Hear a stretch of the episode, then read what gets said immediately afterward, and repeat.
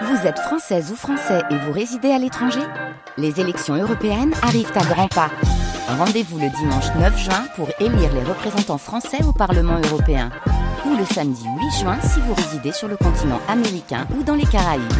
Bon vote tout au long de la journée en Alsace. Bonjour à vous hein, et bon début de journée. Il est 7h30. Quelques gouttes cet après-midi. Des averses annoncées par Météo France, principalement dans le Bas-Rhin, jusqu'à 16 pour Célestat cet après-midi. Vous aurez 13 à Münster et La météo complète de ce vendredi ainsi que les prévisions du week-end. C'est après le journal présenté euh, par Théo Baucher.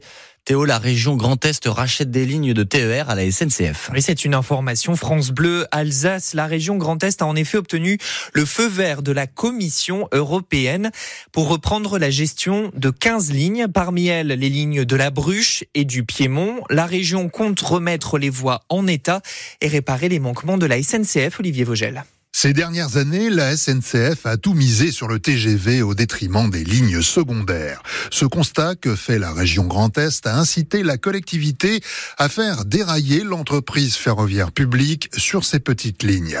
Thibaut Phillips, le vice-président de la région Grand Est en charge des transports. La région s'est engagée sur 15 lignes de desserte fine du territoire qu'on va reprendre en propriété parce qu'en fait, c'est souvent des lignes où il y avait des sous-investissements et donc elles sont souvent en mauvais état. Et donc, pour assurer une performance de ces lignes-là, la région s'est engagée en disant bah, nous, on va remettre en état ces lignes et pour pouvoir les remettre plus vite en état, ben, c'est mieux qu'on soit propriétaire de ces lignes-là. L'association d'usagers Bruges-Piémont-Rail n'y est pas franchement opposée, mais à condition que la région prévoit des garde-fous pour que la sécurité soit assurée. André Lotte est le président de l'association. Il faut que la région Grand Est ait les équipes nécessaires et les compétences nécessaires pour vérifier que l'entretien et que la maintenance de la ligne soient faites conformément aux règles de l'art général. Et cette mission-là ne peut être qu'une mission interne sous le pilotage de la région. Bruges Piémont Rail réclame un second garde-fou, la possibilité pour la région de révoquer les contrats prévus sur 22 ans si les opérateurs choisis ne respectent pas le cahier des charges.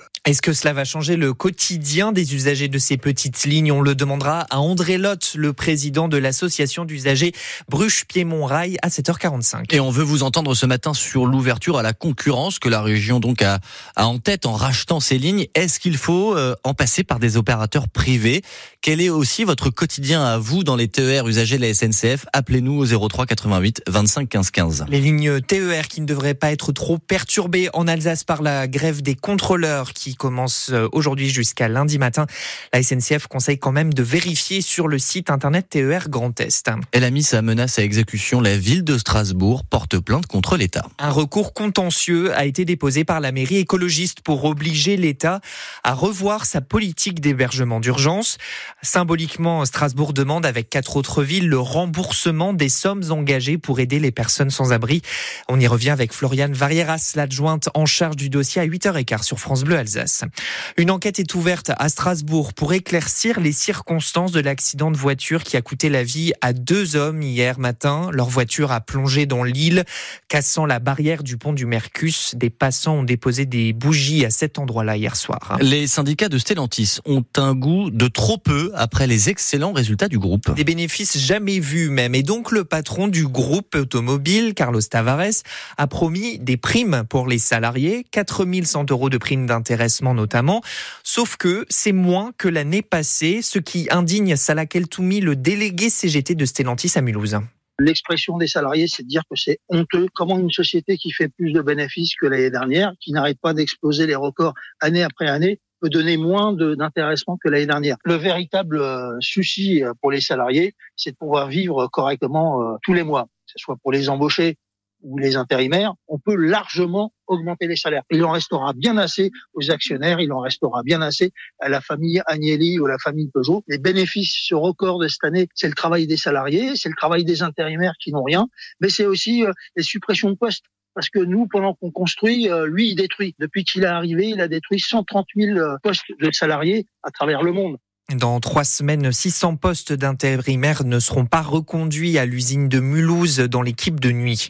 Des coupes dans le budget. L'orchestre philharmonique de Strasbourg en a subi 250 000 euros en moins.